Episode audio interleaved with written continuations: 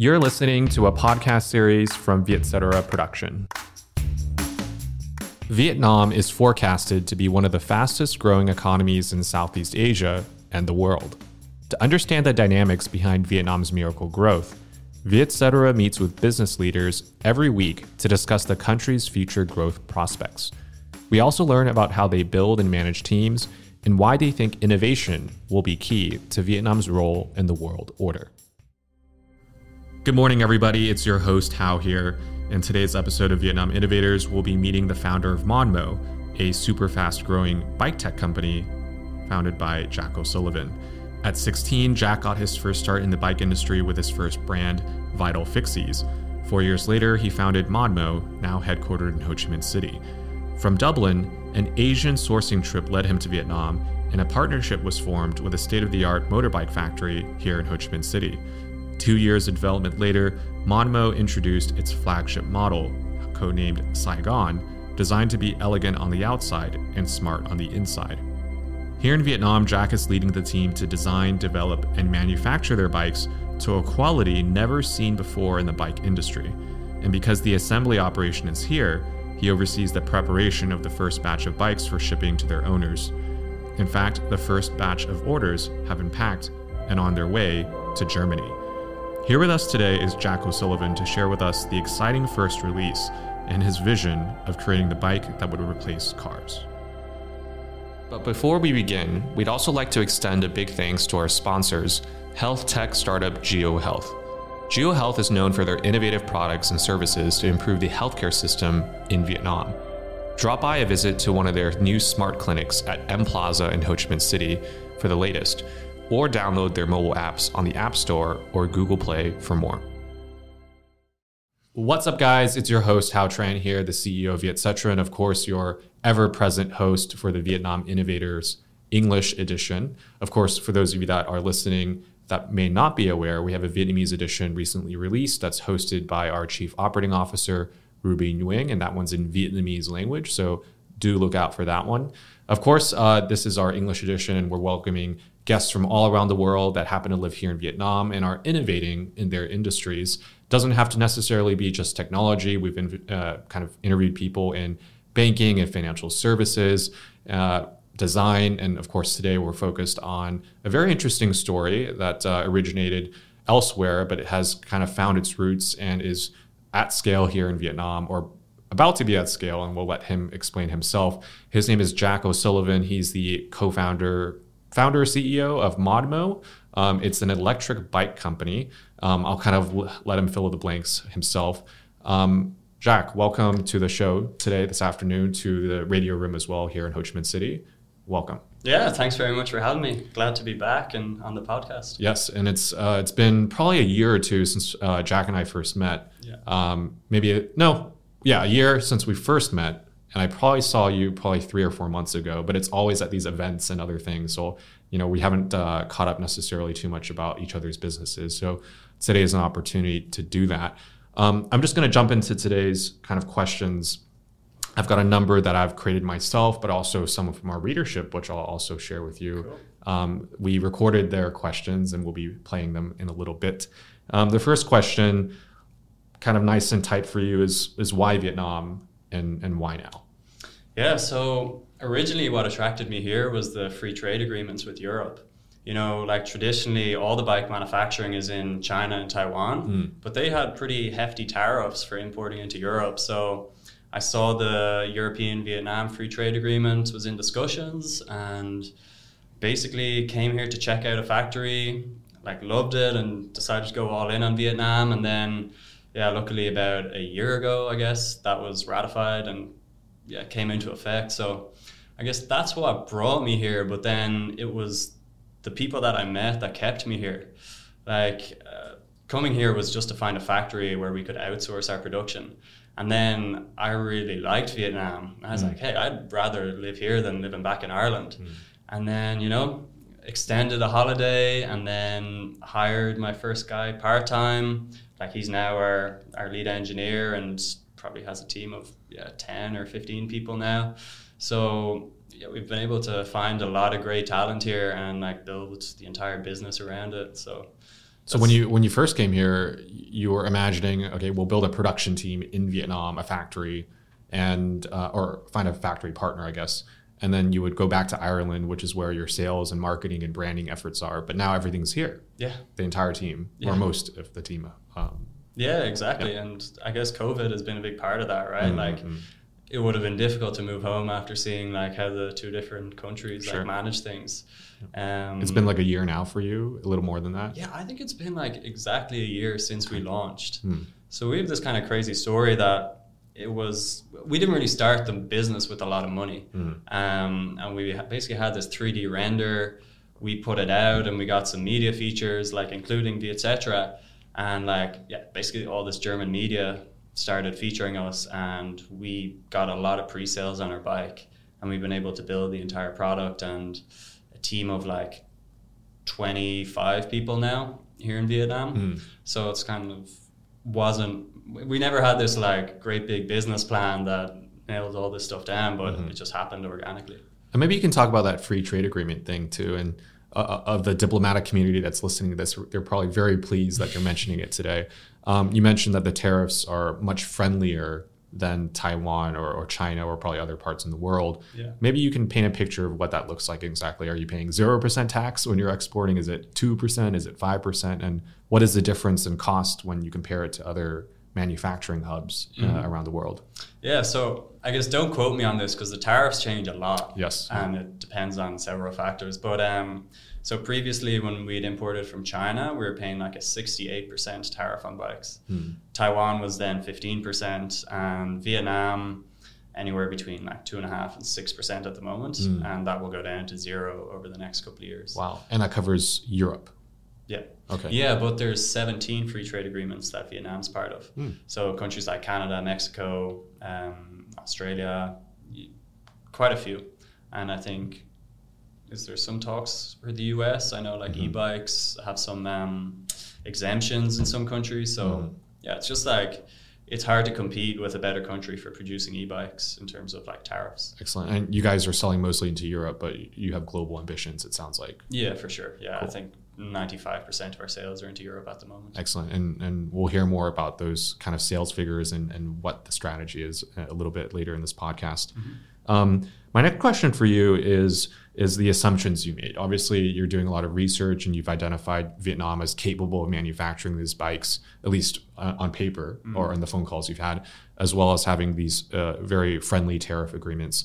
Um, what were some assumptions you made before arriving, or even other milestones such as like going into mass production uh, that you made that you found later to be correct or incorrect? Yeah, so I guess with most of the bikes traditionally made in China or Taiwan, it's really easy to find parts there. You can go, you can just find factories by like Google or Alibaba or stuff like that. Mm. You search, search in like bike tire, and you've got a list of them to go through. Yeah, not the same in Vietnam. Mm. And basically, we found through like the year that all those factories are there, but they're not like listed anywhere. The only way to find them is through like contacts Mm. and going to events and like people just mentioning it to you. Wow. Really like so like I think one of the best things Chinese manufacturing is going for it is Alibaba, right? Which Mhm. is this global trading website and you can literally find anything there. Vietnam doesn't have that. Does it?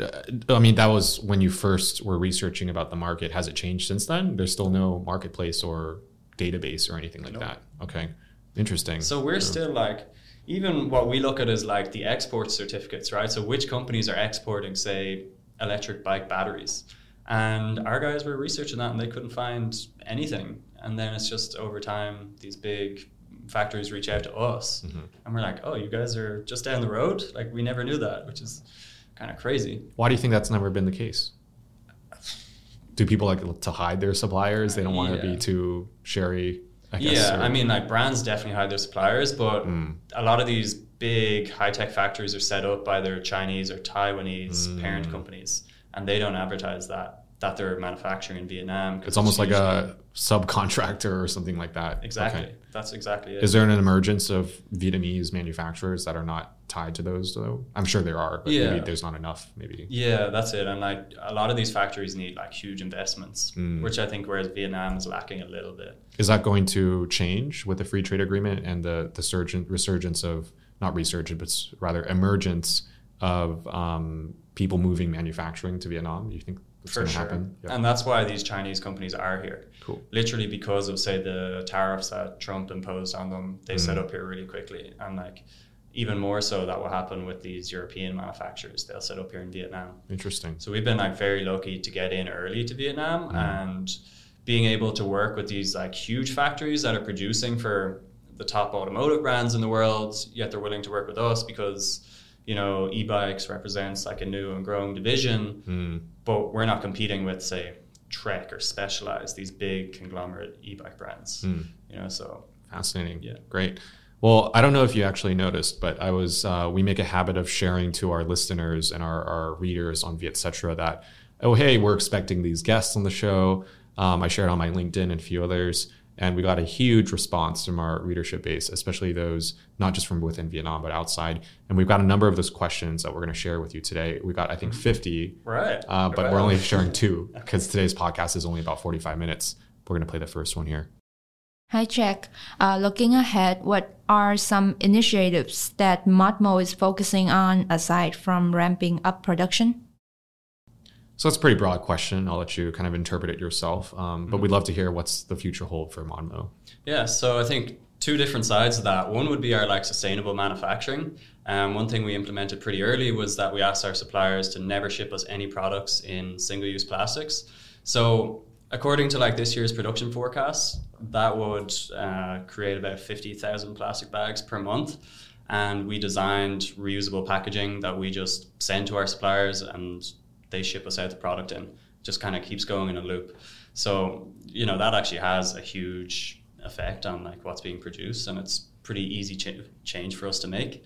Um, another thing we're working on is like tech development. Hmm. Uh, I'm pretty sure we could like build a rocket ship in our company these days with the amount of like engineers. Um, it's like pretty impressive the stuff we can do in house now. So we've got some like pretty cool products that you've definitely never seen on a bicycle before uh, coming out on our bike soon. Excellent. So without going into too much detail, yeah, um, yeah, we're really going to be like a bike tech company rather than just making bikes. Fascinating. And uh, that talent that you keep refer- referencing to, you're obviously very proud of the team you've built. Yeah. Um, are they all Vietnamese? Are they, for the most part at least? Yeah, Really? exactly. Wow. Okay. Um, 95% Vietnamese. Mhm.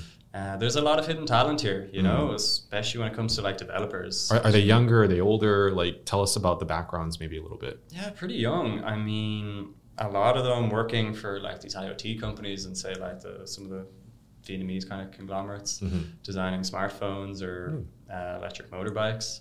So yeah, I guess some of them have left their current jobs because they feel like they're lost in these big companies and would Mhm. rather have a more direct impact here because Mhm. You know um, we don't take too long to make decisions and we're you know usually moving pretty quick. So I guess yeah, I think it's worked really well. Mhm. I've always put an emphasis on people who are, you know, ambitious rather than people who have big backgrounds because I'm sure you know in a startup, a lot of it is like, how much can you get done in this very short amount of time? And Mhm. going home at 6 p.m. doesn't work, Mm. especially when you're working to these deadlines. So, um, yeah, it's worked out well.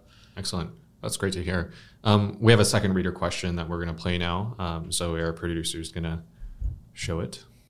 Hi, Jack. I have a question for you. Is the domestic market a focus for you at all? Or why or why not?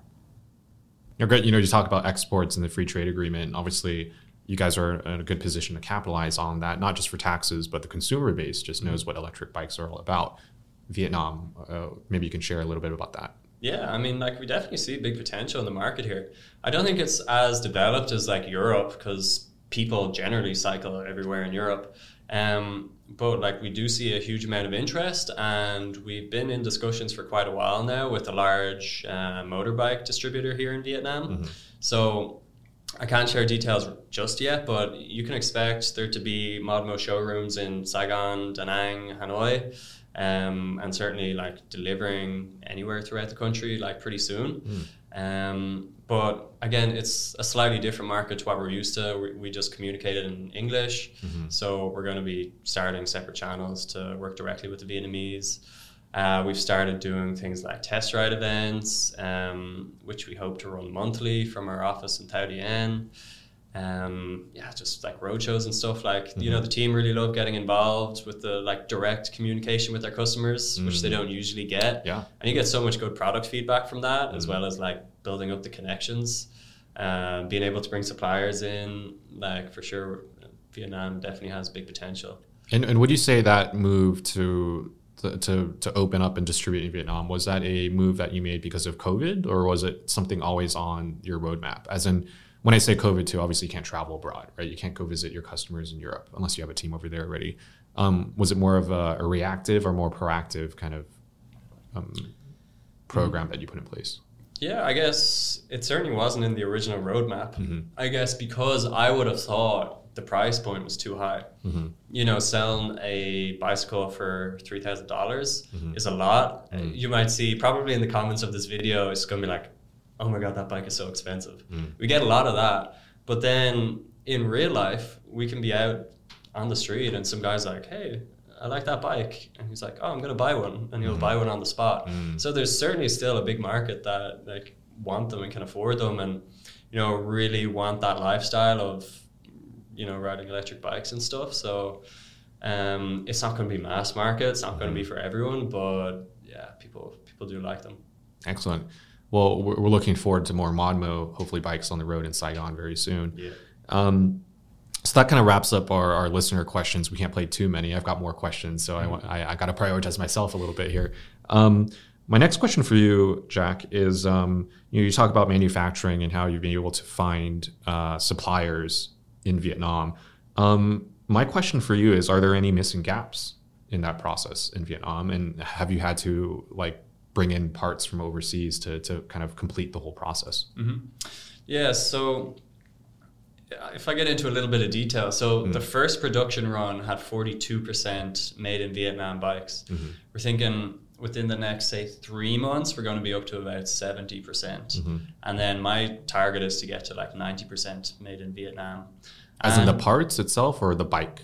Uh, Well, you know, like, so there's 47 components on a bike. right. Okay. So 42% of those is I see. I see. made in Vietnam. So you're assembling everything here. Yeah. But and you're bringing parts in. From, Exactly. Yeah. Okay. So the main parts are still made here, but Mm. say things like branded components, so like the brakes, right? Maybe Mm. you know Shimano and stuff.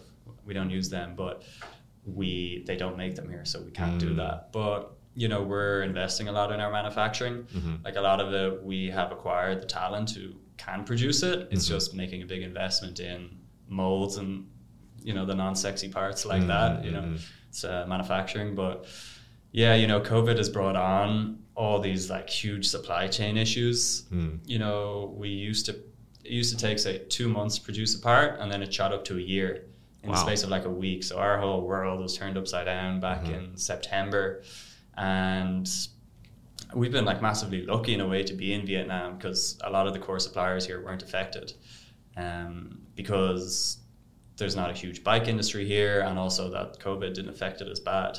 So that's like really caused us to double down on Vietnamese manufacturing.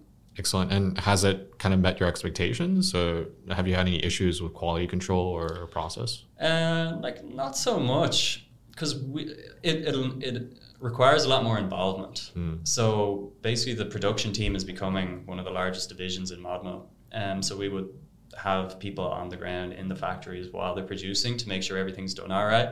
Uh, you know, the issues we've had had I would put down to our own fault and like not having created the right standard operating procedures and training their staff how to do it.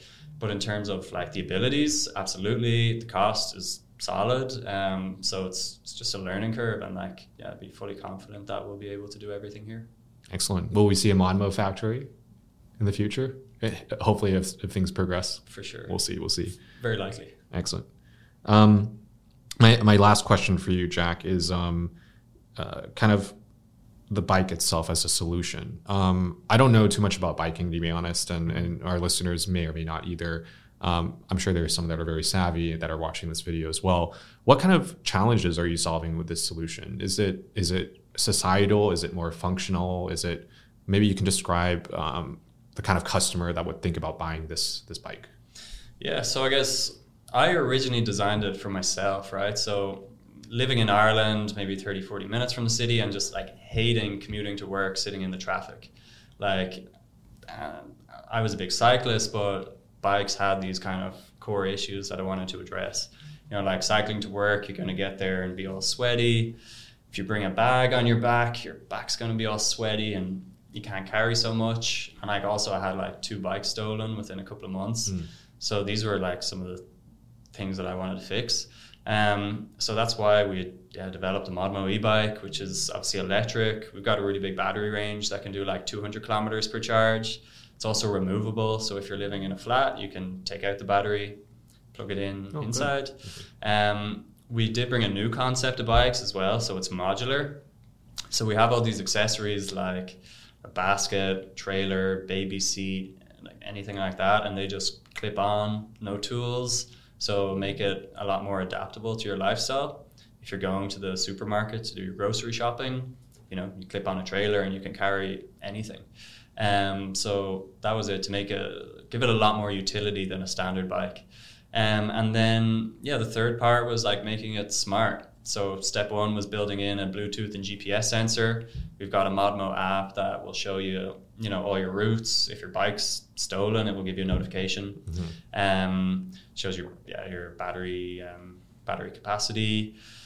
And it sounds like a lot of the products you're integrating into this is somehow making it more appealing to a broader base yeah. as well because um, I think of myself as a bike. I mean, it's not the most functional for me living in, in where I have in the world, just because um, you know the stealing issue, or or maybe um, where I live is really hot, and it just doesn't make sense to bike to work because yeah. I'll show up sweaty or something like that. Um, it's in a way creating its own market, hopefully, not just tapping these existing ones. Yeah, exactly right. It is a different like customer base. It mm-hmm. is like these people living in cities who are just like, and with COVID, obviously, mm-hmm.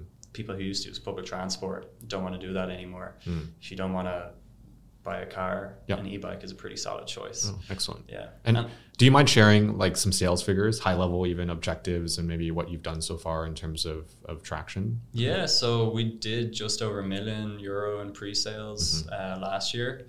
Um, just under a thousand bikes were pre-ordered. Okay. Um, so yeah, we're like trying to get through the backlog of them, mm. ramping up our production. You're, you're shipping them out already though, too. Yeah. Okay. Yeah, we did our first shipment the day before Tet. Oh, we got excellent. it through customs. Is so it, has it arrived at its destination? It, probably by the time this podcast is live. Oh, excellent. Uh, yeah, so mid March, like towards okay. the end of March, they're going to land cool, in cool, Germany. Cool. Mm. So like 86% of our sales are in Germany. Mm. Um, yeah, big customer base there. And Excellent. We just kind of announced uh, we've got four different test ride locations, mm-hmm. aiming to have 40 test ride locations by the end of this year. Um, aiming to produce a little over 4,000 bikes this year as well. So, yeah, um, big big growth. I think um, production is obviously the challenge challenge here, mm-hmm. especially with the supply chain. But hmm. pretty confident we'll get there. Yeah. Excellent we'll hope to see thousands, if not tens of thousands, of Modmo bikes on the road soon, and hopefully here in Vietnam. Yeah. Uh, Jack, that kind of wraps up our podcast today. Uh, we're keeping it nice and tidy, around 30, 35 minutes today. So thank you for joining, of course, for another episode of Vietnam Innovators. Uh, before we let you go, um, do you have any other maybe comments or thoughts you might want to share with our audience about Modmo, the electric bike?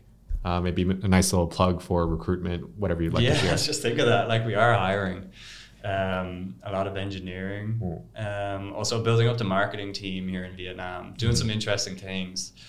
Um, without going into too much detail, yeah, some uh, videography, writing, um, content creation stuff, uh, a lot around that. Um, and yeah, mechanical, electrical, IoT engineers for sure, developers, Android, iOS yeah, that sounds like a interested. lot. yeah, you don't actually find so many details about the jobs we're hiring for on our website, but mm. uh, places like Career Builder, mm-hmm. that's where we advertise. Mm-hmm. If not, just jobs at modmo.io. Mm-hmm. Hit us up there if you're interesting and like really the one thing I look for is like if you're passionate about the product we make, Mm. that's what I want to hear. Tell me your ideas, how you would improve our product, and like yeah, you'll get an interview. Excellent. Cool. So Modmo, it's based here in Ho Chi Minh City, hiring for all types of teams. Jack, again, thank you for joining the show, and we hope to welcome you back soon. And good luck to the Modmo team, and and yeah, to the to the many bike riders or and future bike riders that are considering your product. Thank you again. Cheers. Yeah, thanks very much, and looking yeah looking forward to being on again next time next year. Take care. Cheers. Vietcetera's Vietnam Innovator Series is only one of many podcasts hosted by the team.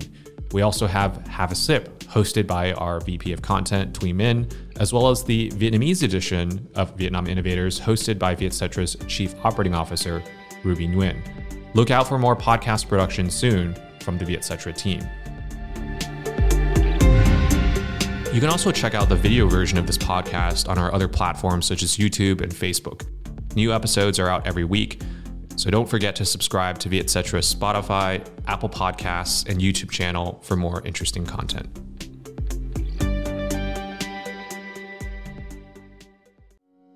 Thanks for listening to another episode of Vietnam Innovators, brought to you by our partners, health tech startup Jio Health. They're best known for their doctor at home services, but offer much more than that. If you haven't already, check out their mobile apps on the App Store and Google Play for more, or drop by for a visit to their new smart clinic at M Plaza in Ho Chi Minh City.